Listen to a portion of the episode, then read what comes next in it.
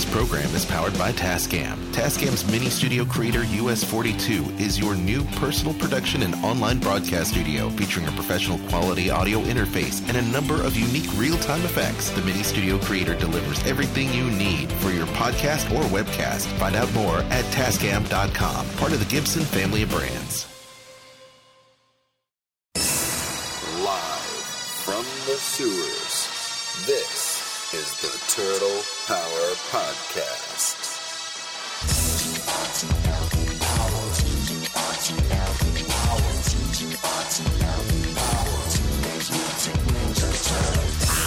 This is your audio source for all the news, reviews, and insight into the world of the Teenage Mutant Ninja Turtles. Now join your hosts, Brian,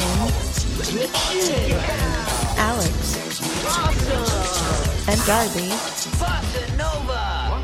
Yeah? Bossa Nova? Chevy Nova? Excellent! Yeah! yeah. yeah.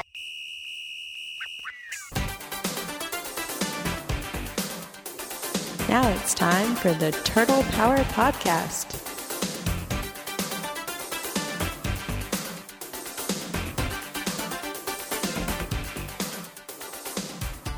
Welcome, everyone, to another exciting episode of the Turtle Power Podcast. In addition to our normal news, reviews, and insight into the world of the Teenage Mutant Ninja Turtles, we've also got some special guests. And uh, if you uh, heard from last episode, we hinted to it a little bit. This episode, we have with us from Teenage Mutant Ninja Turtles Universe, Issue 6, writer John Lees and artist Nick Pitarra. But first, let's get into the news. The authorities won't talk to us, but they might talk to a TV news reporter. How do I look? Uh, great. General, April O'Neil, Channel 9 News. Uh, Channel 6 News. So, what's with the getup? You a news reporter? In another lifetime, maybe. This is April O'Neil, Channel 6 News. April O'Neil, Channel 3 Eyewitness News. This is April O'Neil, Channel 3 News. So the first random news bite we have is that the official TMNT Twitter feed is now at TMNT. Wow, what a novel concept! Uh, is uh, so that used to be TMNT Master, right? And so now it's transferred over to TMNT. And uh, an interesting thing actually happened uh, just recently, and I'm, I wasn't the only one to notice. There was a recent uh, poll that they put up, a, little, a nice little uh, video that was basically asking which is your favorite animated version of Mikey, and they had both the uh, uh, well, what I would assume would be the classic '87 Mikey and the Nick Turtles Mikey, but they also included the 2003 version of Mikey, the uh, the much beloved 2003 series uh, version of Mikey in there, and uh, that was definitely noticed by not only me but a lot of Turtle fans. So, uh, want to definitely send a shout out to to Nickelodeon for uh, for recognizing you know that that great version of the Teenage Mutant Ninja Turtles. A lot of our listeners responded to the post as well with what their favorite version of Mikey animated was. So check out the responses over on our Facebook and our Twitter pages. So, with that, let's get into video game news.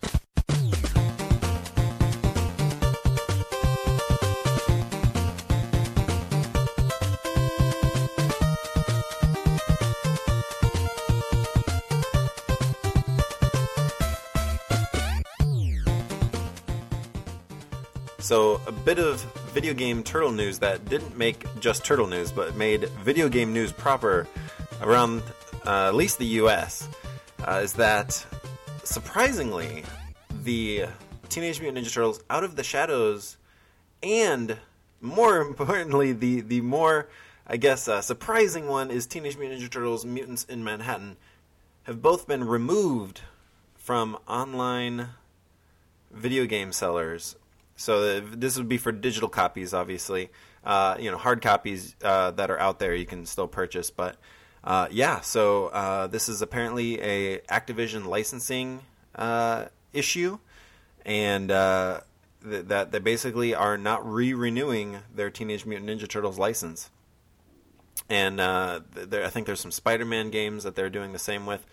So, wow, with the news last uh, last episode of the movie franchise uh, basically stalling out, and now we have the video game franchise basically stalling out. What does that leave us with the future of Teenage Mutant Ninja Turtles video games? You know, it, it's it's really hard to say right now because we don't know if Activision is going to go after the license again or if Activision is e- I, there's rumors that Activision is actually getting out of the licensee business. So uh, this might be a situation where uh, Viacom and Nickelodeon might not have someone to pick up the license uh, because what they, what they're looking for is a quick nickel, right? They're they're looking for a payday. Uh, they're not really worried about the uh, the sales or the quality of the video game. They're they're looking at that licensee fee, right? So if there's nobody to pick it up, if there's nobody interested, then do we get more Ninja Turtle video games? Uh, you know what? It might be a situation where we have to wait a little while, and then someone comes along and realizes, hey, there's a uh, there's an untapped market here of uh, of Ninja Turtles, and with the you know obviously this franchise has a long history of, of, of video games and maybe a shorter history of, of really good video games, but nonetheless, uh, the, there is so much untapped potential for the turtles in the video game genre. So this might be a situation just like the movies, where maybe this is good news in the long run. That we might have to wait a little while until we get something really good. I mean, we saw this happen uh, just recently with with the Spider-Man franchise that they did not want, like the the owners, which you know in this case Marvel Studios, uh, did not want their franchise being um, screwed around with. uh, you know, you know where where people are coming in and, and, and not creating that top quality product that it deserves. So they they basically took it back and said, "All right, we're going to give this to somebody who can really do something good with it, and we're going to give them the time to make a really good game." And that's what's going to be coming out on on uh, the Sony platform here. I think I don't know. I think it's I think it's later this year. I think it's later 2017, but. So maybe it's the same thing with turtles that we have to just kind of wait a while, and uh, maybe we'll get something really good. Maybe uh, you know one of these these uh, higher level um, publishing studios or developers uh, gets gets their, their hands on it and uh, really makes the turtle game that we need and deserve. So now let's get into TV news.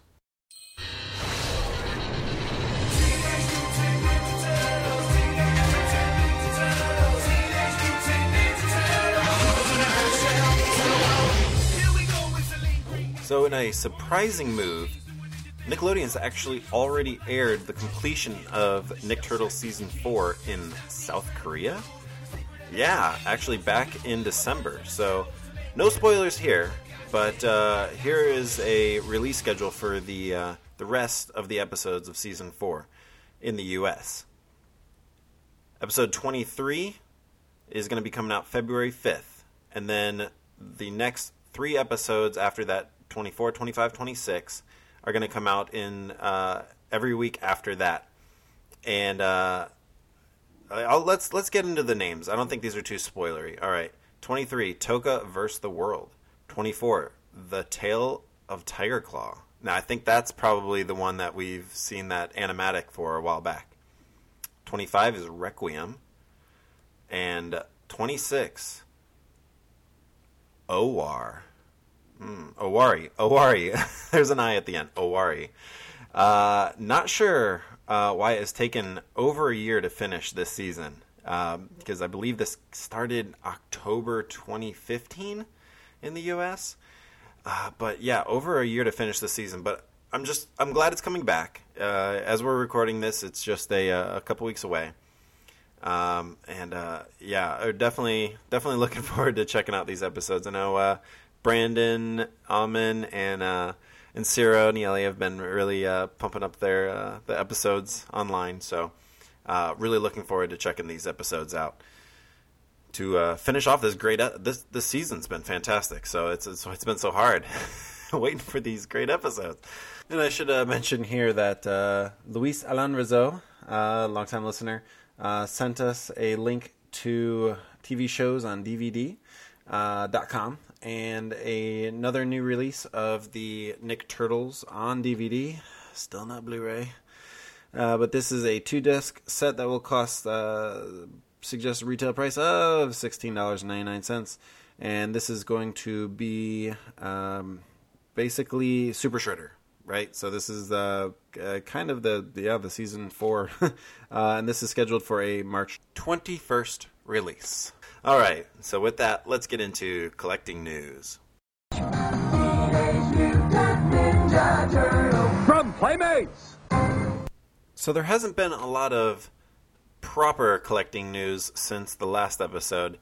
Uh, I, you know, I I've been uh, checking out the stores lately, and uh, I got to tell you, the TMNT sections have not been too well stocked lately. Uh, now I don't know if this is just because uh, leftover from the holidays, and they just have not been able to restock yet. But uh, it's it's not looking good. I mean, when I went to Target, they they had basically nothing. Uh, I went to Walmart; they had a bit more.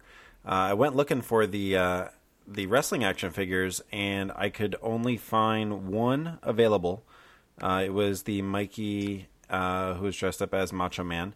But we do have some news on that front that there is actually going to be a second line of of the WWE crossover figures. this one is going to have a Raphael as The Rock, uh, Leo as Finn Balor, as the Demon Finn Balor. That's one. That one's really cool because he's you know, so new to the main roster. Um, there's going to be a Donatello as the Ultimate Warrior, and a Michelangelo as Rowdy Roddy Piper. I will say that uh, these Mega Bloks, these things are uh, really gaining steam. You know, of course, I I, I talked about uh, talked about uh, the the black and white Raph uh, Mega Bloks little set a while back, but uh, I really think these are really starting to pick up steam with collectors, with uh, with fans because they're seeing that the the uh, the creators there are really stepping up their game. They know this franchise really well, so. Uh, so check those out if you can if you can find those in stores. Um, the other bit of collecting news it's not really news but I, I, did some research okay so this is all this is this research stemmed from a, a tweet we got from the sewer den and uh, he says uh, movie novelization sheesh like there he like there was even a script and he tweeted out a picture of a novelization from TMNT Out of the Shadows. Now, um, I didn't even realize that they made a novelization of this film. Um, uh, he didn't have any other novels uh, in his collection, so because that was kind of my next question. I was like, "Are there other novels for others?" So this this got me going, right? So I did a bit of a bit of digging, and I have uh, found what I think are every Ninja Turtles novel that has been made. Okay. Now, going into this, I didn't know there was a single novel because you know I always compare to you know like the Star Wars franchise where there's so many novels, whereas Turtles was kind of always known for not having novels. So uh, now, granted, several of these are novelizations, and uh, you know what? Let's just get into it. All right, first one. Uh, this I guess the first set is from the 1990 movies. All right, and these are all novelizations. So there was a novelization for the first three Teenage Mutant Ninja Turtles movies. They were all written by B. B. Hiller, and uh, they were re- released uh, basically in in conjunction with the films. Um, they are anywhere from uh, hundred-ish pages to um, yeah, right around hundred pages, I guess. Uh, now the, the third one, I actually don't know the pages how many. I couldn't find that information out, but uh, I assume it's in the same uh, in the same range there. All of these uh, are available on Amazon as used copies. So we'll have links to all this stuff in the show notes as well. So if you wanna if you wanna grab yourself a copy, very cheap these ones, you know, starting at a, a one cent. so uh, they're they're they're out there and available. So the next set that I could find is for the animated 2003 uh, animated series, right? So uh, I had no idea they made novels for these. Now I, I think that again these are perhaps novelizations, but uh, let, us see. So the first one here is called Shadows over Chinatown. It was uh, all of these are paperback, I believe, uh, every single one. Um, this came out in January 2005, 128 pages. Uh, used copies are available on Amazon, uh, starting at a cent. Uh, this is by Steve Murphy, published by Simon Spotlight. Uh, let's see. It says the turtles agree to watch over an old man in his store, but while on duty, they discover something lurking in the store, which is evil and dangerous. wow, uh, what a what a what a plot. Um, so uh, that's novel one. It actually says novel one on, on the bottom right corner, and it has Raphael on the front. Uh, next one is novel two, uh, and this is City at War. So this is definitely a novelization, and uh, 128 pages came out later in 2005, May of 2005. Um, again, used copies available. Uh, this was written by Michael Teitelbaum. I hope that's how you pronounce it. Uh, and uh, again, uh, very easily accessible. I did order a copy of this, so uh, it arrived. It's it is old, but uh, it is. Uh, I'm looking forward to, to checking it out. Um, it it it looks fun. It looks like it, might be a good read. There's a third novel called The Littlest Ninja. Now, this one came out in 2006 sometime, but it is not available on Amazon, and I I could not find it um, I couldn't find it available anywhere, not on Amazon, eBay. It does have an Amazon listing though, so it leads me to believe that it was at one time available for purchase. This was uh, same author, uh, Michael uh, Teitelbaum, and uh, this one says Baxter builds dangerous combat fighting machines to wreak havoc on the foot and destroy foot facilities. Risking their lives, the turtles save a young boy from the explosions. Includes an eight page color insert. Fantastic. Now, supposedly, there was supposed to be one additional novel for the uh, 2003 animated series, uh, which was going to be called The Return of Shredder. Uh, we've all heard that uh, title before. Um, again, supposed to be by Michael Teitelbaum, but uh, I think it got canceled because I can't find hardly any information about it. So, the next novel that we have is a novelization for the TMNT movie from 2007. Uh, it is. It actually says adapted by Steve Murphy from the uh, Kevin Munroe screenplay. Uh, 128 pages. Uh, used copies available for one cent. Uh, and then we have a series of junior novels uh, based on the Nick Turtles. Actually, these are published by Random House Books for young readers. So um, these are specifically designed for younger readers, not super young, but more junior. I'm I'm guessing probably Harry Potter level. Um, so Mutant Origin, which is a Michelangelo Raphael. Uh, that came out in 2012, 128 pages, available for $5 on Amazon. Uh, Mutant Origin Leonardo Donatello, um, same idea, came out in uh, August of 2012, 128 pages, uh, also available on Amazon. Showdown with Shredder, a uh, let's see, 2013, 128 pages. These are all 128 pages. So weird. Five dollars, Amazon, and Mutant Mayhem. Uh, same idea, 2014 uh, in January, uh, 569 on Amazon, so a little bit more expensive. Friend or Foe, this one's got Karai on the cover, and this came out in June of 2014. Available for six dollars. Okay, we're getting more expensive now. I guess probably because they're newer. The Casey Chronicles, uh, January 2015, 128 pages, six dollars. And there's actually a what's called the Crime Fighter Collection, which collects uh, the Showdown with Shredder, Mutant Mayhem, and the Friend or Foe. Uh, that's a uh, so a combo. That one's ten dollars, so you can save a little little cash. Mutants in Space. Uh, this is uh, tackling the Mutants in Space season from Nick Turtles. Uh, that came out in July 2015, 128 pages, six dollars. And The Rise of Tiger Claw. This one came out January 2016, 128 pages for six dollars. So, so I want to note uh, a few things. All these Nick Turtles novels uh, are available on Kindle as well uh, for a reduced price if you don't want to get a hard copy. And also, uh, don't confuse these with the series of Nick Turtles books published by IDW. Uh, there, there, there's uh, another set that looks very similar, uh, but these long form books are um, comic adaptations of the episodes. Um, using screenshots from the episodes, the the IDW ones I'm referring to now, um, they're they're all, that's why they're made by IDW because they're they're basically comic books, but they use screenshots from the episodes to basically go one for one, turn the episode into a comic book. So, if you want a novelization, uh, make sure you grab these ones here. Next are the last two. We have a the novelization of Teenage Mutant Ninja Turtles, the 2014 film. Uh, this were also published by Random House Books for young readers. Um, September 2014, 128 pages, $10 on Amazon. Also available on Kindle.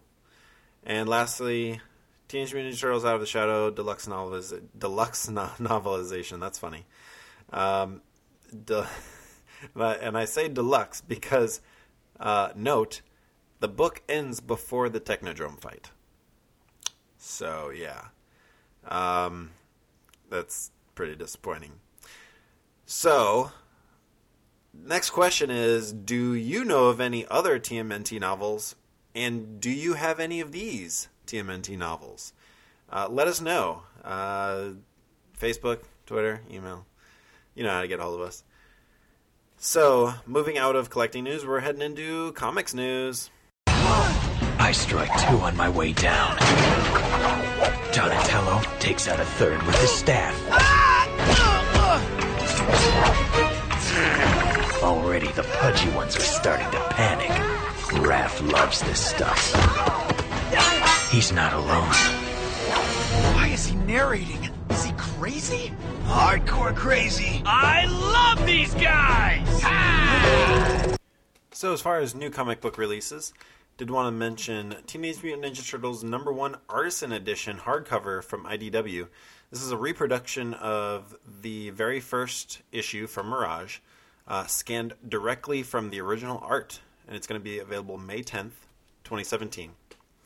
Uh, description reads This book reproduces all the original art to the first issue of one of the most important comic book phenomenon of the last 35 years the Teenage Mutant Ninja Turtles, scanned directly from the original art, mimicking the experience of the original hand drawn page, and also collecting all the layouts, also hand drawn, by the creators of what has been called this generation's Mickey Mouse and Donald Duck. Uh, that's okay. Rounding out the volume is an extensive gallery of other TMNT images, also scanned directly from the original art. Hardcover, black and white, $50, 144 pages. And uh, we've got a link to this in the show notes. Out now, IDW series issue 15 was released December 14th. Issue 66 is coming January 25th. Issue 67 coming February 15th. TMNT Universe number 6 released January 18th. Uh, and we'll have more on that in here in just a few minutes. Issue 7 is coming February 15th. IDW Adventures, uh, The Amazing Adventures, is still on hiatus, but the Batman Animated and TMNT Adventures crossover number 2 was released December 14th. Issue 3 is coming January 25th. Issue 4 still planned for February 22nd. On the Mirage reprint front, Tales of the TMNT Volume 8 is still out now. uh, that it's been out for a while. And uh, Volume uh, 9, which collects the original Volume 2 Tales issues 26 to 30, has been delayed uh, and is now scheduled for a July 11th release. And on the Archie front, the uh, TMNT Adventures Volume 13 paperback, which collects issues 55 through 57, is still scheduled for a May 9th release. And uh, once again, note that the Archie Adventures went 72 issues, plus several special issues, seasonal, Mighty Mutanimals, April, etc. And now on to movie news. Yeah, 122, 122 and an 8. 122 and an 8. Terrific. Where the heck is 122 and an 8? You're standing on it, dude. Well, the only bit of movie, movie news, uh, of course, coming out of last episode, is that the original TMNT movies, 1, 2, and 3, are available to stream for free on Vudu. Now, if you haven't tried Vudu, it's a online video streaming uh, platform um, like so many of the others. The difference with this one is that you can uh, purchase uh, or rent movies uh, individually uh, on a movie by movie basis. Uh, so it's not like a monthly fee; it's a movie by movie basis on renting. But there are some free ones, and included right now are the 1990, 91, and 93 films available for rent for free on Vudu. Now let's get on to your mutated messages. Sounds weird when he says it. Sounds weird when you say it. So, musician and uh, noted TMNT fan Jenkis actually reached out, and uh, uh, he, so it was actually pretty cool because I've actually seen uh, some of his uh, TMNT videos online before, so it was nice of uh, him to reach out. If he's listening, hey. Um, and uh, he also says that he has a, a TMNT Out of the Shadows uh, edit that uh, he's come up with, uh, where he cuts out a lot of uh, kind of extra unnecessary um, stuff. So I'd be interested to, if we wanted to see it. Yeah, yeah, I would love to see it. Um, send a send a link on over or whatever. I'd love to check it out. Uh, Tiger Claw 305, longtime listener, says if someone else does a. Oh, this is in response to uh, last episode. If someone else does end up making a third movie, they should get the same actors who played the Turtles. They were great. The problem. Oh, yeah, I agree. I mean, the, the actors, I think, did a very good job. Um, you know, they they were working with the, uh, you know, with the the information that they had available to them. Um, he also can, says uh, the problem with Disney owning TMNT is that they would treat it like a kid's property. Uh, I don't know if I agree with that because they're not doing that with, with Star Wars or Marvel. Um, you know, they they let them run independently. Um, Michael Carl Naughton McWilliams says, "One of my fave podcasts. Keep it up, guys. Thanks. We will." And uh, in response to the uh, 1990 film director commentary uh, video that we have posted on our YouTube page. Mostly Harmless Podcast says, Yes, I've been hunting for a Region 2 DVD uh, for years. Well, half assed. Uh, thanks for this. Yes, because that was the uh, only way to access this commentary. So uh, glad you enjoy it. Turtle Prime uh, says, You guys are still alive. Damn. Yes, we are still alive.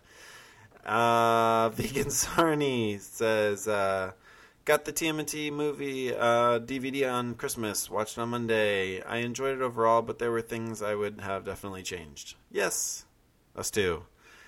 And uh, Luke at Breeders91 says uh, picked up the uh, Casey Jones uh, from the Funko Specialty Series. It is too awesome. I agree. This is a fantastic Funko. Is that a thing? Fantastic Funkos? Well, it is now. Hey, everybody. Uh, That's their name. Uh, at I am three eight five one nine one nine. This is actually pretty cool. They were they were tweeting us as they were trying to beat the original TMNT on NES on Nintendo Entertainment System, and they were successful. Says I beat TMNT on Nintendo. I worked my entire life for this. Uh, if you if you believe it, you can achieve it and sent some screen uh, pics uh, from the uh, from the end of the game. Uh, yeah, uh, I did not even know this happened at the end of the game, so that's pretty sweet. So, with that, let's go into our very, very, very special interview. Who the heck is that? Wayne Gretzky? On steroids? Attack! So uh, yeah, we we were just kind of joking. Uh, yeah, I don't think I'm gonna have a, a hard time being able to tell uh, who's who. So I may have to have Nick translate for me during the podcast. one sounds like a one sounds like a Scottish serial killer, and uh, normal.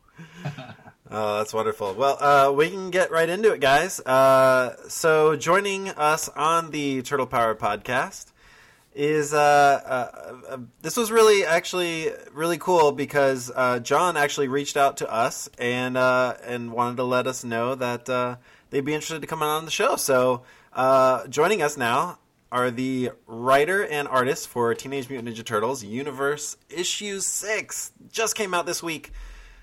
John Lees and Nick Pitarra, guys, welcome. Thanks, happy to be here. Uh, and uh, so, uh, John, this is your first TMNT work, is that right? Yes, it is my first foray into the world of Teenage Mutant Ninja Turtles, um, and it was a blast. I had a real fun time doing it. Uh, it, it, it was a fun episode, or uh, look at that episode. I'm talking about it like it's like it's an animated series. It felt like that. It felt like an issue, like an episode of, of uh, an animated series. It was it was it was a really fun episode. And uh, and Nick, uh, you do have a little bit of background with uh, with the uh, comic series. Is that correct? Yeah, I've done a bunch of covers. I've probably done ten to fifteen covers or so uh, for the series. I've done a little bit of sequential work in the Bebop and Rocksteady series that came out last year. Um, yeah, and it's cool that you said it's like an episode because I think that's how I went in thinking about it with John was like if it was an episode of a, of a cartoon or something, like it was just a one and done type thing, and it was all kind of like maybe you didn't have to be completely caught up in the IDW universe um, just to, to pick it up and read it. As long as you're a fan of Turtles, it's it's kind of all complete as a as a one shot story. So that's kind of cool that you picked up on that as well.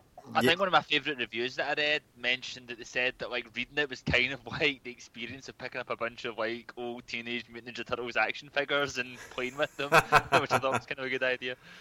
Yeah, that's no, that's funny that you yeah you mentioned that. I, I've got some some stuff about that later on, but uh, you know the the you also did mention something too. This this issue has been getting a lot of really good press. I've been noticing it uh, all around the web. A lot of different websites have uh, have uh, been talking about this issue. So uh, congratulations uh, are definitely in order. Uh, you guys both wrote the story together. I saw that in the in the credits. And um, Felipe was your colorist. Is that right? Yeah, the incredible Felipe Sobreiro is fantastic. Yes, and uh, and we should also mention the uh, the backup story in the back, the Raphael story uh, by Brahm Revel. Yeah. And uh, let's see. Um, I guess uh, do you guys want to give a? have uh, got the description here um, from you know the press release, but if you guys want to give a, a, a spoiler-free synopsis of of of what the, we can expect in this issue if, if our listeners haven't read it already, which they probably should have. so uh, maybe it may be best if you do this next. They may be able to no, no, no, better. I think I think it's better if, if, John does it in that sexy Scottish accent of his. So go ahead, John. Elevate okay. that that that uh, that issue. Go ahead. Okay, so Mikey is hanging out in the sewers. Um, with his bros and he goes for a pizza and he meets this young cop, Maureen Lynn, who is on a search for our missing brother in law, a utility worker who's gone missing in the sewers. So he gets caught up in this search for this missing person and he ends up encountering something he didn't expect this monstrous flatworm creature called Worm. Uh, yeah.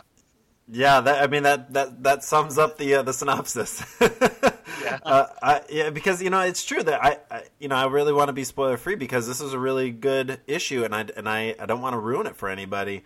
Um, this was this was your first collaboration together too, right?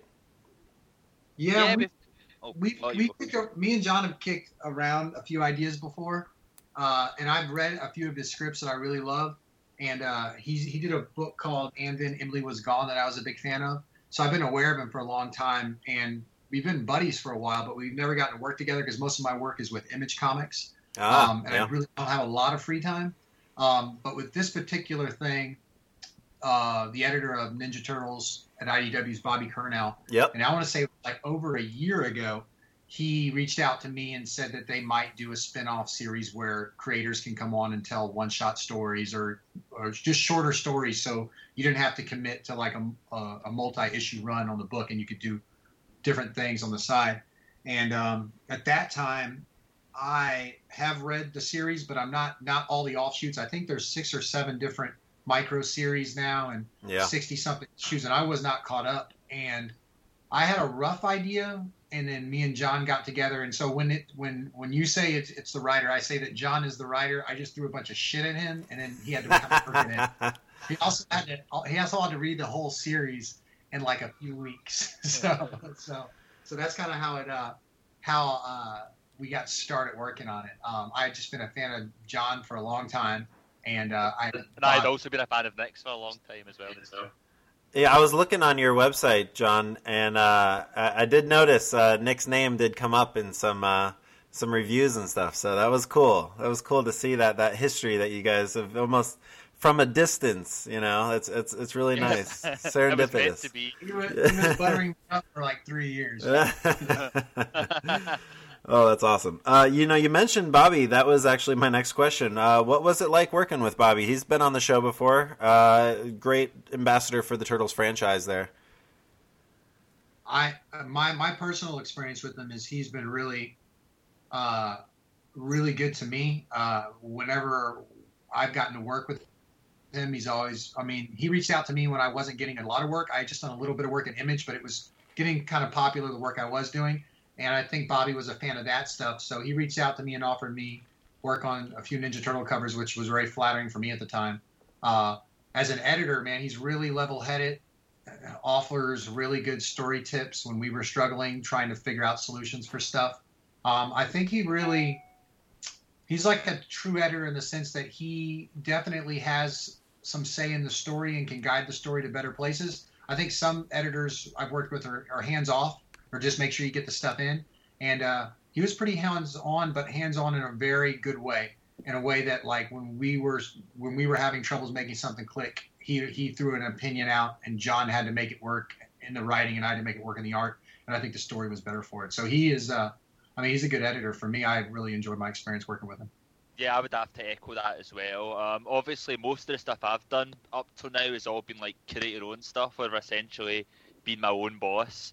And and this now, this was a new experience for me working with an editor who was representing the publisher. And like as an introduction to that world, I couldn't have asked for a better person to do it than Bobby, who um, was really kind of good at kind of guiding me and he gave me good information and kind of how to format scripts in a way that a publisher will find appealing and all sorts of stuff.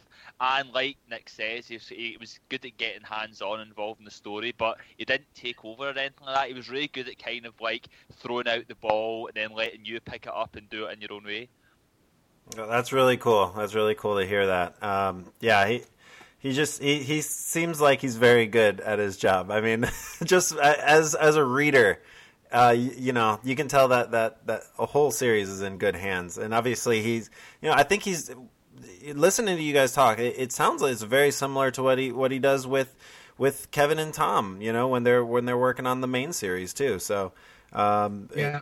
it, it's it's got- it's it's a really I know a lot of people love the IDW uh, Teenage Mutant Ninja Turtle universe, and so much people don't realize how much power an editor has because if a different person draws a story, a different person writes a story, like it all changes. And so what an editor is his most powerful thing he's doing he's curating talent and and also story suggestions and stuff too and keeping things in line with whatever the facts have been built up in the universe but really that the way he's curating the line is the most important thing. So if you like the idw universe you really got to tip your hat probably to bobby first um, because he's the one that's orchestrating it all you know from For me, I think the analogy is a lot like um, a writer's room in a TV series, where especially when you have a franchise book like Turtles with lots of offshoots that all kind of feed into this one big brand, which has been running for years and through several creative teams. It feels like like the writers and the artists and the colorists are all like part of like the writing staff in a TV show, but a writing staff all have that one showrunner who maybe doesn't necessarily script each individual episode, but he's always there and overseeing the general tone in the course of the whole thing, and that's very much what feels like Bobby's role is in things. Yeah, he's he's driving the boat. uh, he's he's I think he's definitely uh, pointing in the right direction. Um, yeah, so you mentioned it. This is a, a Mikey centric issue. I even wrote that's so funny in my notes. I even wrote episode. Um, uh, a Mikey centric. right, that I was at a signing yesterday, and this little kid came up to buy the book, and he was, I was like, "What's your name?" And he was like, "Ben." And he said, "What?" I just said I was trying to make conversation. Said, What's your favourite turtle? and then like it was a little pause, and he's like, "Michelangelo," and I was like, "Thank God." You know, like he said something else, and you're disappointed, kid. Sorry. I was Oh. like, "You're in, you're in luck, kid. Michelangelo's the only turtle in this book." that's true. Yeah, that's true. I, mean, I guess there's the, the uh, you know no spoilers, but there's some I guess little flashbacks. But uh, um, so any specific reason for a Mikey centric episode? Look at that episode issue. Oh my gosh. Well, for me, uh, I think uh, I my favorite turtle as a kid was Michelangelo. When I Ah. was in fourth grade. I uh, begged my mom for a Ninja Turtle toy for my birthday, and I said, "That's all I want. Just get, make sure you get that." And then she literally only got me that toy, which I was happy to get. But I was like, have, I had like a Chuck Norris toy at the time, and I had to like have them two fight. Um, Oh yeah. because I didn't really have a I didn't really have a bad guy to fight uh, you know Michelangelo with. But anyway, so I always liked him, and I I don't know. I think John read up, and there was a break in the story where a while back in the IDW verse, Michelangelo was on his own anyway. Yep. And so John was able to work it in, but he was already so by this time we started working on it, but he was already back by the time our issue came out. So Bobby had to come in and be like, you know, we had to shuffle a few things. He had to go be getting pizza or something. Uh, I forget how John worked it out uh, It from was there. quite interesting because, like, when we started working on it, we're scripting it. This was at the time when Mikey was still alone in the sewers, and we had the whole idea that it was going to be like Mikey was kind of living by himself in the sewers when he encountered Worm, and through the process of fighting Worm, we started to realise the value of the family that he'd been split up with and things, and it had all Yeah. these kind of elements, it, which we were quite pleased about. And Bobby was like, "This is really good, but I'm like, in three months, like, you know, Mikey's going to be into the turtles, so you can't do that." Ah, yeah, that's that's very true. Now, uh, uh, thinking back, like, yeah, that's that. I can see where that all kind of fell into place there. Um, uh, yeah, it's I think it- works from a character perspective because, especially in the comic series, Mikey feels very much like the youngest turtle. He has that almost childlike, kind of innocent quality Yeah. to him. So I think he felt like he was the person who was most likely to be afraid by the monster in the dark out of all the four turtles. Ah, oh, that's a good. Yeah, that's good. I like that. Yeah, it, it's uh, it's interesting to see that how, um, because it is true. You know, my, Mikey is. I guess he's more the idealistic too, because he's younger and, um, uh, naive maybe to the you know maybe uh, all the things that are going on around him, but uh, he, he's still very idealistic. So uh, you know, even from uh, just earlier, um, gosh, I think that was issue four where him and Raph are talking, and um, you know he's he's trying to you know just talk to them about. Uh, you know why why are we doing this? Why are we fighting these fights? You know, and everything like that. So, yeah, that's that's that's interesting. That's very interesting. Um, let's see. Uh, I wanted to talk about some of the other characters in this uh, issue. Where did the idea of utilizing the character Worm come from? Because Worm has a history with the turtles, uh, obviously, but how did how did you guys come up with using this character? I think Well- you spearheaded that, Nick, didn't you? I think it was like you were the first German idea of using Worm. Well, I went. We knew the story was going to happen down in the sewer, I guess, and I kind of liked the idea, the idea of that. When my, with my own personal art, I usually use a style called clean line style, where I don't spot a lot of shadows. But with this, since it wasn't my main work, I wanted to try to use heavy shadows. And since, whenever we started planning out the issue, I wrote down some things I would like it to be. So if I knew it was going to be a one shot, I wanted to be relatively important, and I would love to. I would. I wrote either I'd love to introduce a, a new character into the line, like from from back in the day, and and I, I wanted to maybe work in shadows down in the sewer. Um, and there was just a few guidelines I wanted to do, and so we had to find a bad guy that was sewer based, and there's only a handful that haven't been used that were still down there, and Worm fit the bill. And then we researched Worm a lot, and I really loved one the toy design, which I think is reflected the, old, the original toy design, which is reflected in the, the, the new design that I did. I, I referenced that heavily, but made it my own. And then the other thing was, um, I really John is known in his create in his other writings to write horror stuff. Um, he's kind of a comic horrors writer, not mainly, but some of his mo- more popular stuff has been that way. So I thought this would be really cool if it was like a one-shot mini horror story, maybe. Uh, and with it being down in the sewer, and with it now being Worm, Worm's original Archie appearance, then the Archie Comics uh, Teenage Mutant Ninja Turtle line. I guess it's Turtles Adventures. Uh, he Yep. shows up one time, and he's like super vicious, and he like has a suction thing, and he kills uh, one of the other bad guys, and like uh, it, he just it's it's a very jarring kid like for a kid comic or a kid friendly comic. It's a very jarring appearance, and so it sticks out in a lot of people's uh, mind as fans of that series. So I wanted our our issue to be kind of the same, like this kind of a darker, uh, overbearing, weird villain uh, to echo his appearance in Archie comics and the design wise echo his original kind of goofy toy. So there's this weird balance in the comic where it's kind of goofy but kind of dark. I don't know if it the tone is consistent because of that, but that's kind of the the general idea behind it. And I, I wrote down a few things that what turtles meant to me before we started when we were brainstorming and I wrote, you know, they were in the sewers, they're brothers, uh, they have a shell, they use their shell for protection, and then I was thinking about, you know, them hiding in their shell and stuff, and then there was a metaphor there about how the sewers acted like a shell for the turtles because they can hide, they can be protected. I thought it'd be really cool if a villain was in the sewers and was like, you know, you think you're hiding but you're not. Kind of like if you walk onto a turtle in real life and they they tuck their head in but you can still see them. Yeah. Like what if what if a villain had that perspective?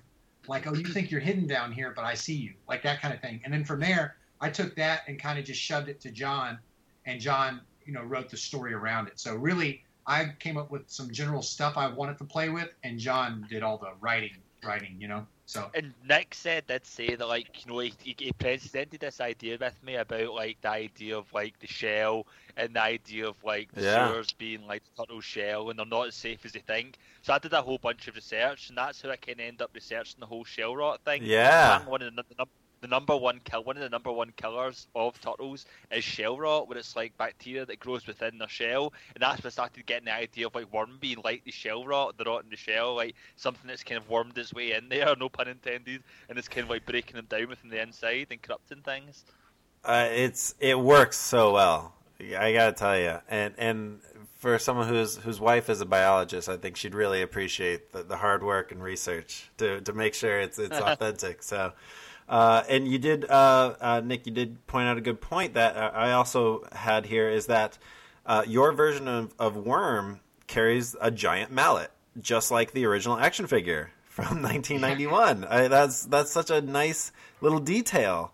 Um, you know, it, it even describes him as being a solitary creature, which uh, is is the same here as well too. So, um, uh, there's a there's a weird thing with writing. I realized uh, that.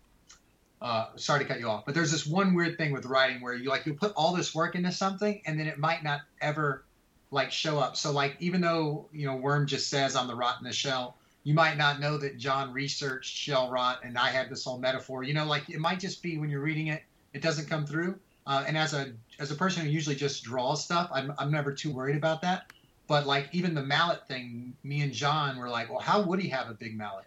Well, it's what if crazy how much we reverse engineered that. Because starting in the we had the whole carnival kind of like. Yeah. Yeah, so that, there's like there's a, a bunch of carnival stuff down there. talk there. about creepy. And, and the reason why was not not just because it was creepy, but that's the only time there's actually ever been a big mallet is when there's like that strong man. Oh yes. So, so that is why he actually has a mallet because it's down there. But but you know like like that's kind of lost when you read it. And I even read it and I didn't I forgot we did you know I didn't forget it, but I, there's no way a reader would pick that up. But we put all this like because like I said we started it months and months and months ago. So we had a lot of time to kick around on the side. So like there was a reason for everything, but I don't think everything reads that well. I don't know if it's a failure on my part or or it's just a limitation of you know doing it all in one story. But that's to actually be honest, I think that you, I think don't sell yourself short. I have seen a lot of people picking up on all the all the Easter eggs and things that are in there, and I think one of the things that I really appreciate about that carnival thing is that as well as the mallet, if you look, all of Worm is just made up of carnival imagery. Like in his eyes, he has on one eye is like the little goldfish in the bag he gets a prize at the carnival, Ah. and the other eye is. What's in the other eye again? Is it the duck, the rubber duck? That's one of those ducks that Yeah. you pick up and Yeah. put a number on. Yeah. So it's all And like carnival trash he's found and junk. Uh, but and, and in the south there's a saw, and you can see like there's a prop saw thing that's going to be dismantled in amongst the carnival stuff. Yeah, yeah, yeah. So like even his teeth is a it's a big saw, but that's actually the saw that a magician at a carnival or, or at a fair would like saw a woman in half with, but now it's his teeth. So there was like a lot of research done there, but I don't think it's just weird how not everything. Um, I've never been a writer to where I I'm like, oh man, my idea didn't come through because I could just draw everything, and so uh, it's the first time I've looked at it, something I've worked on from a slight writer's perspective, and I'm like, you know, that maybe that doesn't read like like we wanted to. I think it all is there and all comes through, but it doesn't necessarily bang and hit you in the face unless you really start looking at all the details. Yeah. So yeah. It might be Yeah. something like you know when you watch a movie the first time you watch it, you, you're watching it, you're enjoying it, you're enjoying the story, and maybe it's that second time you go through it where you you start to pick up on all those Easter eggs. But uh, uh, I, I'm really glad that you're you're not only letting me know, but you're letting all the listeners know to to keep an eye out for all of these little things because. I, I was I, even in the backgrounds of of uh, uh, you know the different shots, especially you know his his lair. Um, I'm looking for all the little bits and pieces in there. So uh, I it, it's really good job. I just gotta say, really good job. Um, it, it, it's awesome to hear that you guys you know took the time to really uh, you know, dot all the I's and cross all the T's, even when the listeners don't always notice that there's T's and I's that need to be crossed and dotted. Um, so Worm has some distinctive text in this in this uh, this version, right? Um, what? Uh, so this is I, I don't even know if there's an answer to this, but when creating the issue, did you guys imagine um, a specific sound of him sounding like?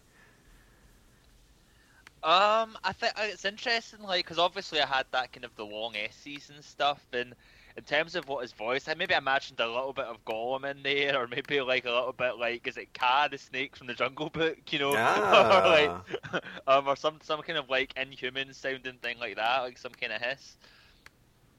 Yeah. Well, right. Uh, I, 'cause- I imagine it echoing, and I remember originally John was like, you know, maybe the letters all around or something, but I think you know you had to kind of put it in a word balloon at some point, you know. So uh, I just remember in my, head, I always thought it just kind of echoed, or because the, the worms are kind of everywhere, you know. So yeah, I don't When, know. when you when you when you like see Worm and you're trying to imagine him talk, you just have to imagine that the every word that he says is not coming like from one set of lungs. It's like like words coming from like a thousand worms in unison. Oh, that's true. That's a good point. That's a good point. Yeah, that's true. I yeah, I like that. So so I, I'm guessing something sort of like um, we can still see you, little turtle. I'm guessing something like that. That's that's the that's where I'm I'm kind of seeing it. So.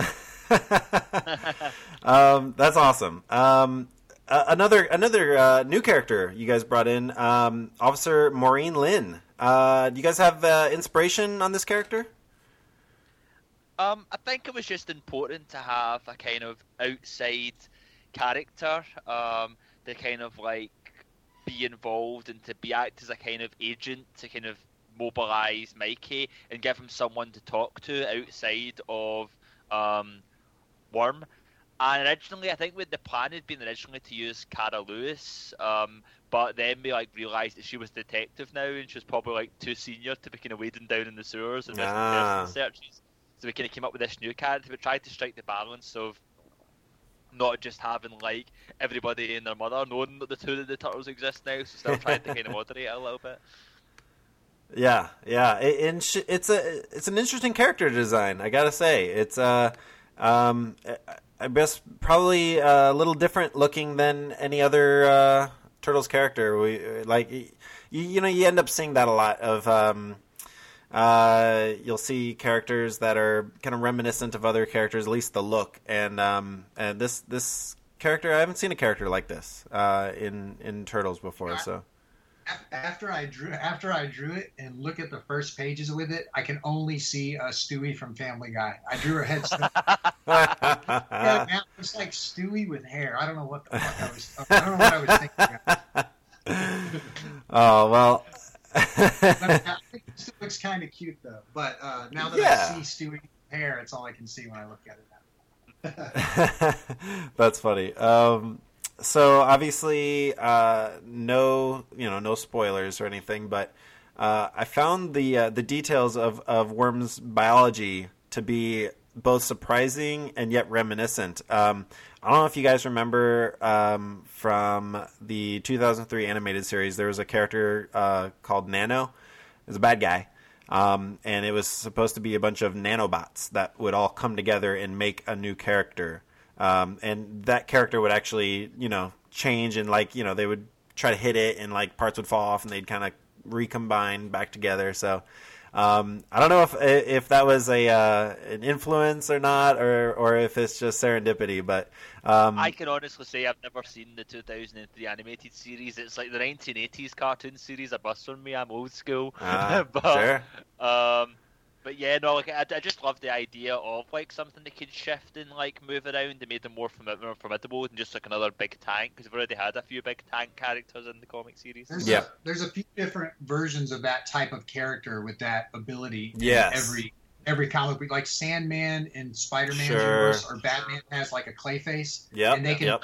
I like the idea of also if he ever shows up again, like the reveal can be another writer can utilize him really well. Like I uh, I don't know if he's dead or not. You know, no spoilers at the end of the thing, and maybe we don't even know. But like later on, he could be as close to humanoid form as possible if he felt like it. You know, like like some it could be like a really good reveal after three issues of who's the bad guy down the line. You know, yeah. Uh, if, if someone was using or, or, or, some politician shows up like in the next yeah, art yeah. and they really unzip his human suit and all these worms. Yeah, yeah, you know, and he's just full of worms or something. There's like some really good um, things you can do with a shape shifter like that. Uh, and that, that's what I was thinking about more than anything. I just looked at him like like a Clayface type character. Um, I, I did just Google the other the robot character Nano you were talking about. It looks pretty badass. Yeah, so cool. yeah. It, it actually uh, kind of grows up throughout the series. You know, it, it's it is one of those you know monster of the week, and then it's gone, and then it comes back. You know, a, a season later, and then it, they defeat it, and then it comes back season later, and you know it's always changing, but.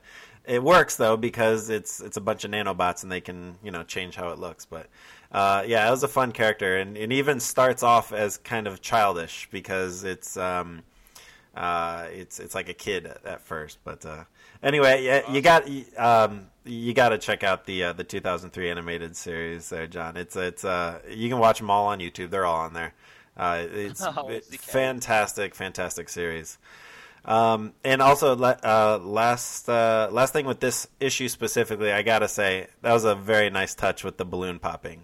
I'm not gonna say anything else, but that was Oh, a yeah, very yeah. nice touch with the balloon popping. I, I thought it was just a nice, a nice little. Uh, I don't know. It just it wrapped it up so nicely. So Without talking about um, the specifics and later on and stuff, the balloon idea, I think it was Nick's idea, but I think it's just such a great visual touch. Because for me, I, I, I thought it's a bit like um, the alligator in Peter Pan is ticking the clock. Like, you know, every time you see the balloon, you know worm's near.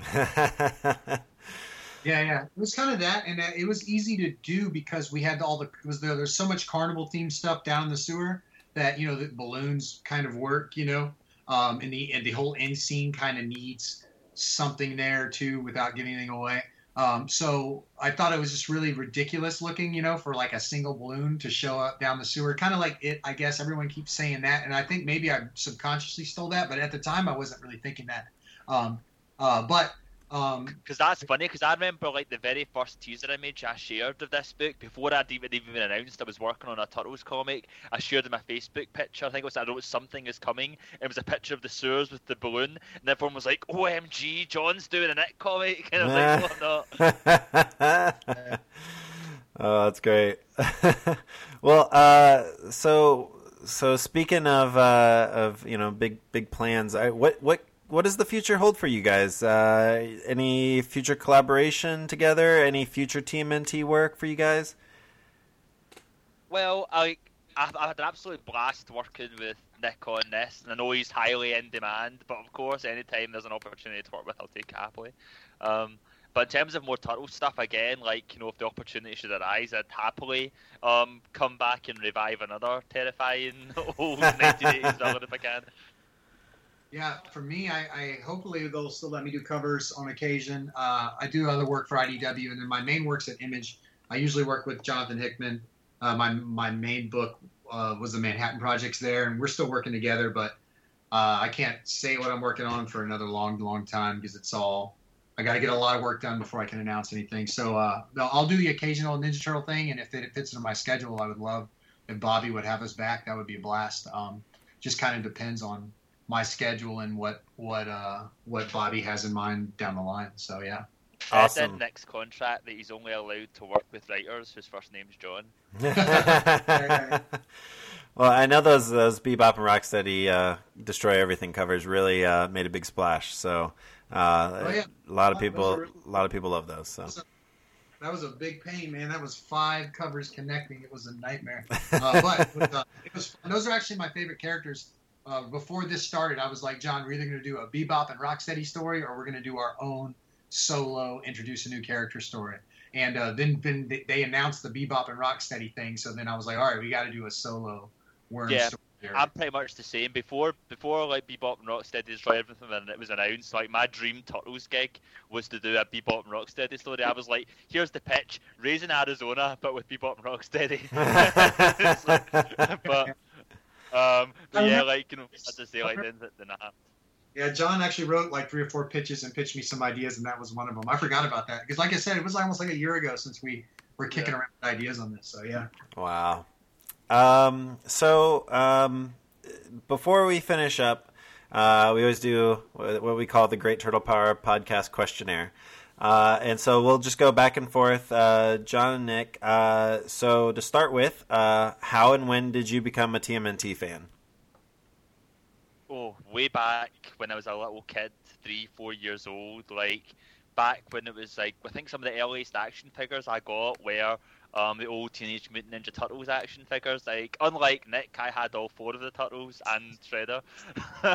um, and I uh, played with them a lot. And I remember the cartoon series, and obviously the film was one of the first like films that was huge for me that I watched constantly over and over again. And I remember like seeing the third Turtles movie, the one where they went back in time to feudal Japan or yeah. something. That was that was one of the first films I remember seeing in the cinema as a little kid as well. So yeah, Turtles were big for me when I was young. Yeah, my mine was I was the classic kid that was marketed to with that first cartoon. I like love the first cartoon, love Michelangelo party dude thing. Like I said, I got the Michelangelo toy, and I had a neighbor who had like all the toys. And I was a big. It's why I became a comic book artist. What I tell everyone is I was a big uh, action figure fan. I would always play by myself, and I feel like drawing is just me playing, you know, in my room playing by myself again. But instead of the toys, or I'm, I'm drawing the toys this time, you know. So that's, that's so weird. Cool. I never heard you say that, Nick. But I feel the same way about like writing in a certain way. When I started my writing, when I came up with elaborate stories with my action figures or something in there. that's awesome. Yeah, yeah. That's really cool. That's really cool. Well, I think we just. Uh, I think Nick, you answered the next question, which is your favorite character. So, John, what is your favorite character? Um, when I was a kid, um, my favorite character was Raphael. He was my favorite turtle. Uh, loved him. That's um, that's the correct answer, by the way. You, you got yeah. it right. but obviously, yeah. like you know, working on this and reading the IDW series, I've gained a new appreciation for Michelangelo, and also love Bebop and Rocksteady as well. Yeah, I, my my favorite is my character favorite character overall is Bebop because of the design. Uh, oh, I collect wow. a lot of commission from him, so I love I love Bebop, and actually, why Bobby got me to do the Bebop and Rocksteady uh, covers is I told him that if they ever do anything with Bebop and Rocksteady, because he asked me to do a Krang cover first. I'm like, I'll do it, but if you ever do Bebop and Rocksteady, you better let me do something with it. And so I told him that originally because I just love I love him just as like a crazy bad guy. Um, but I will say this to tip my hat to Raphael when he said "damn" in the movie.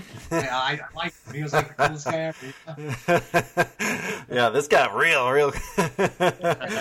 oh yeah, no, that's that's uh, that that line is so simple and yet it means so much. It just it hits you. It hits you right in the chest. Come back here! I'm not finished with you!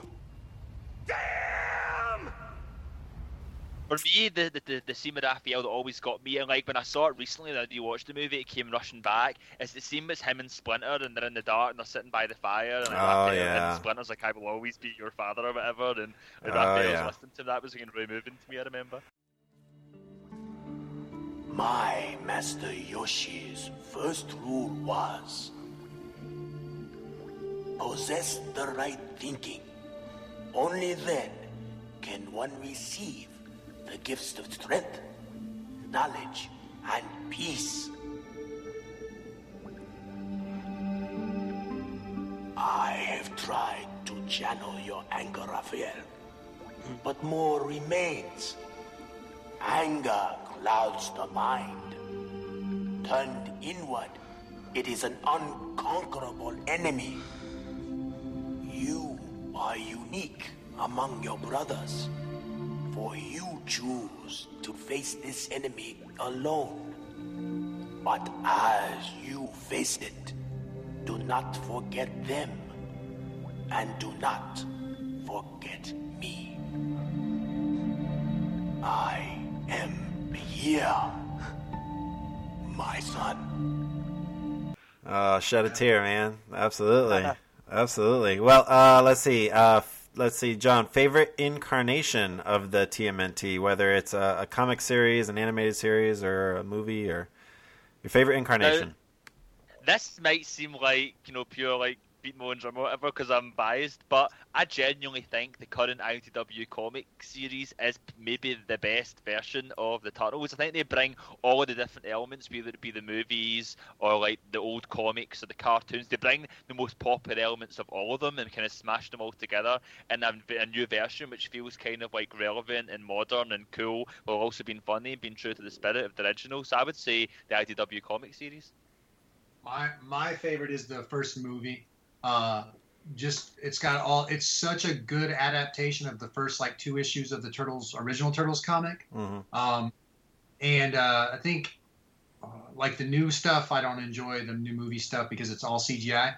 That director, um, if you ever, I'm sure you guys watched the the documentary that came out two years ago.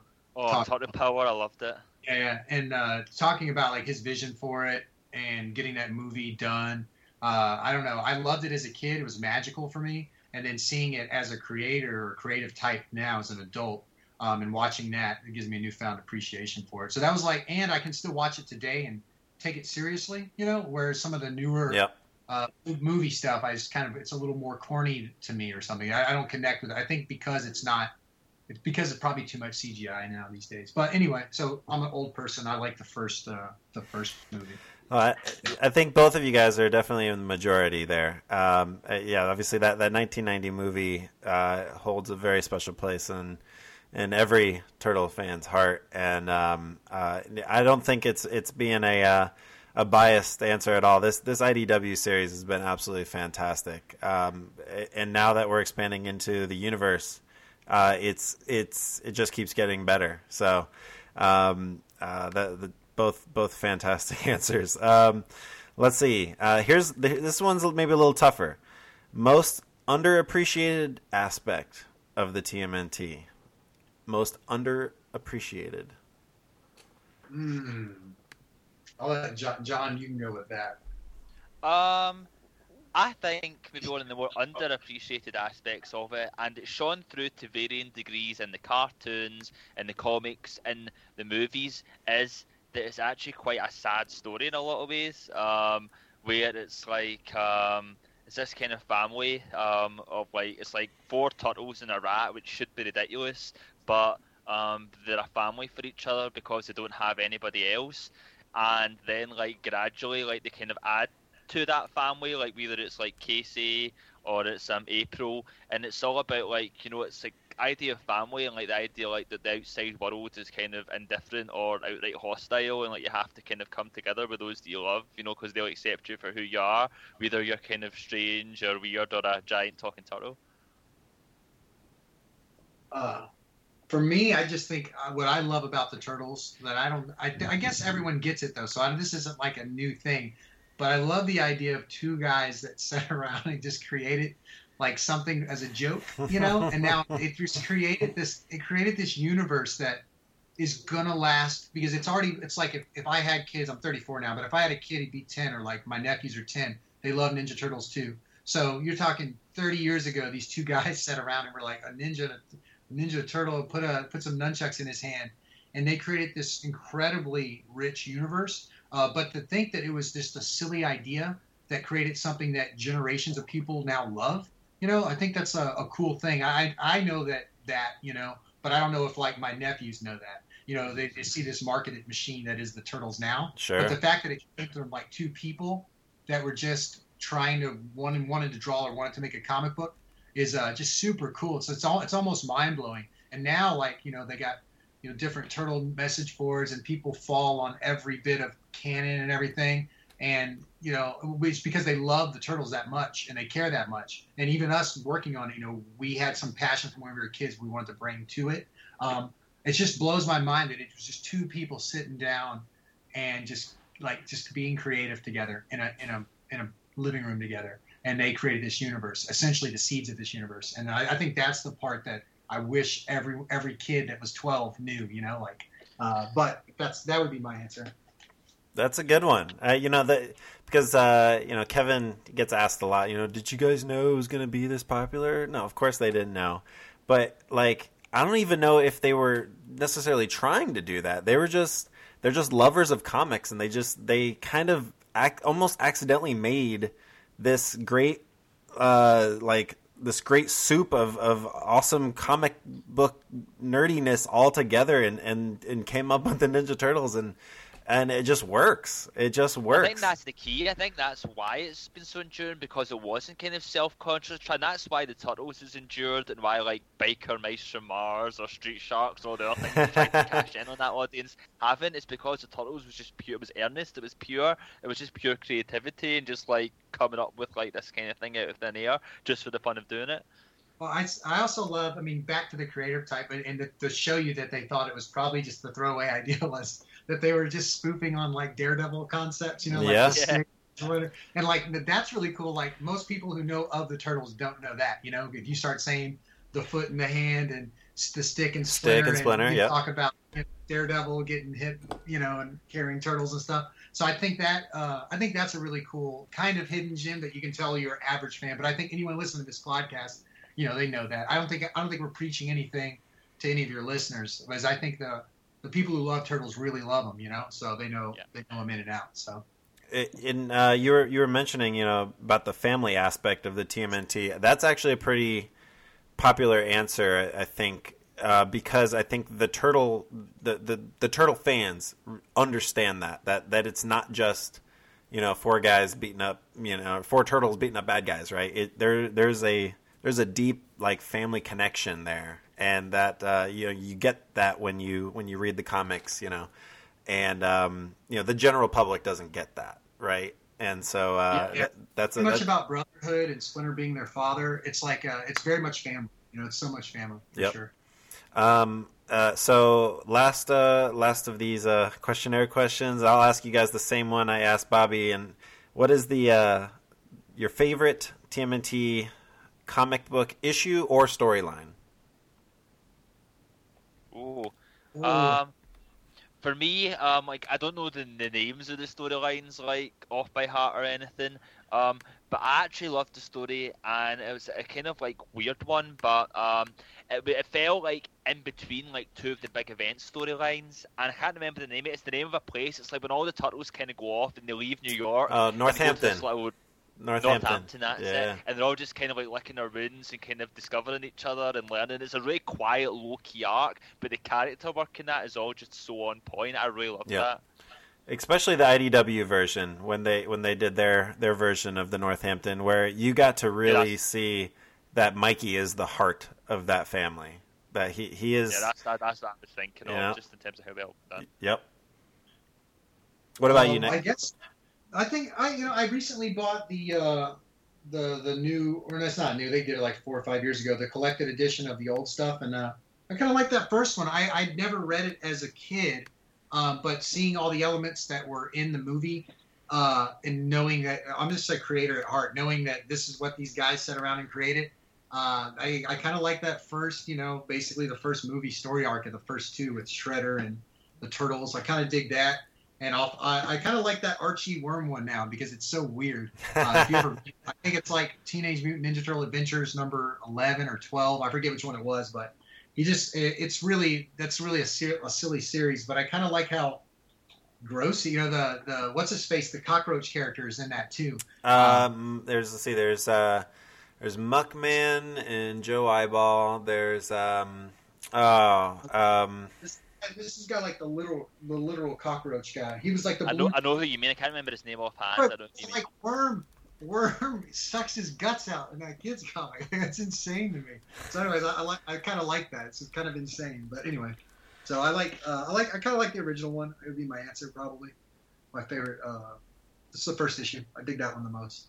yeah, I've um, I'm, I, you and you and you and I are the same. art- Oh, sorry. Go ahead. My, I kind of gravitate towards artists, and I got to say, Santolouco's awesome. I love Sophie Campbell's stuff. There's a lot of really good artists on the new run uh, that I really enjoy. Uh, Yeah, so- Santolouco is like, you know, I really discovered him and came to appreciate him through his Turtle stuff, and he's like one of the best artists working today, and his stuff in Turtles has been stunning. Yeah, oh yeah. good. Oh yeah, absolutely. Uh, Scumbug. That's the one we were thinking of. That was it. I, Scumbug. that was, I was thinking Shockroach because I knew it was like some kind of pun on like you know, but no, you're right. uh, yeah, no, Santolouco. He's he's that's one talented dude right there. oh yeah, that's what I was gonna say. Um, you and I, uh, Nick, are the same age. I'm also 34, and so I also did not. That the the Mirage series was not my initial uh, experience to the Turtles either, and it was later on in my life that I got to really dig into those copies. You know, dig into those those issues and um, and and really make that kind of overall big picture connection to to the original Turtles. So, uh, yeah, I'm right there with you.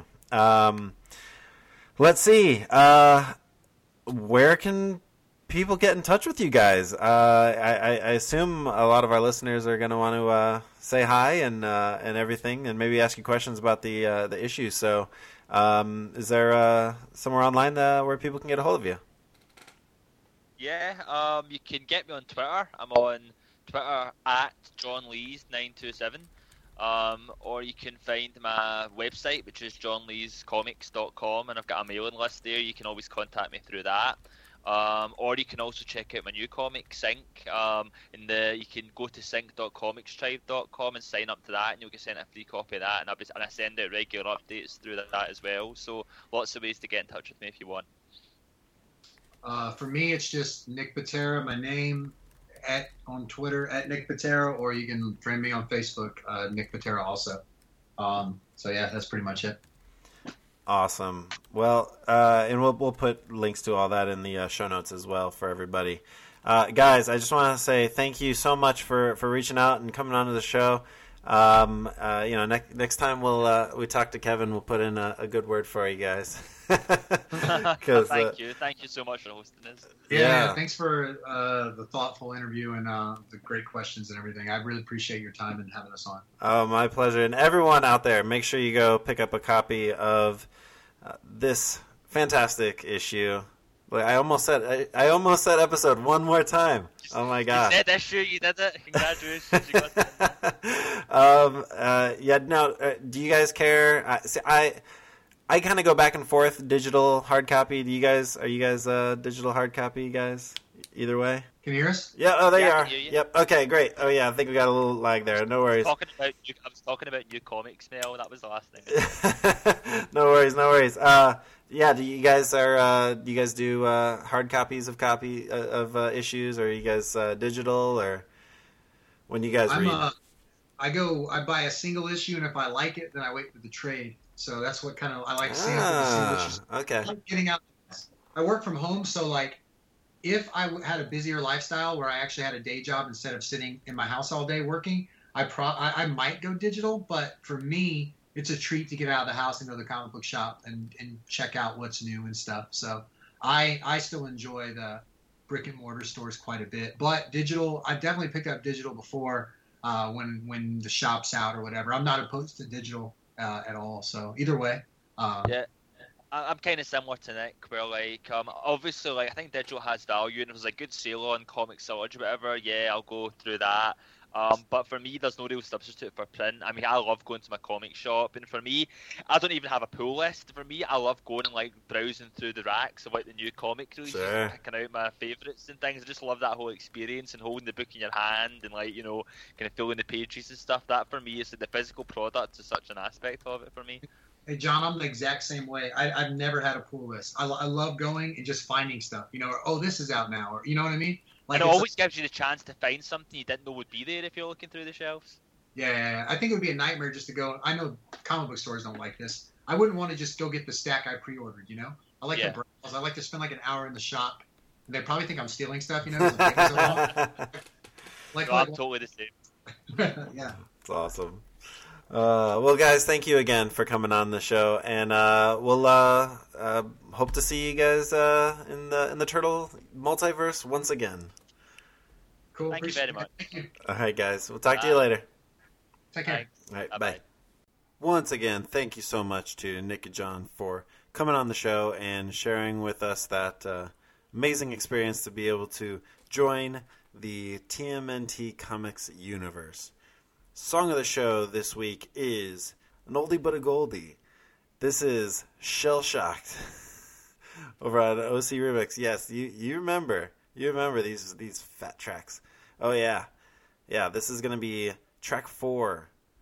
Trail Dust and Turtle Wax, arranged by Viking Guitar, and the source, of course, is Bury My Shell at Wounded Knee. Stage 7 background music from Teenage Mutant Ninja Turtles 4, Turtles in Time. Oh, love this.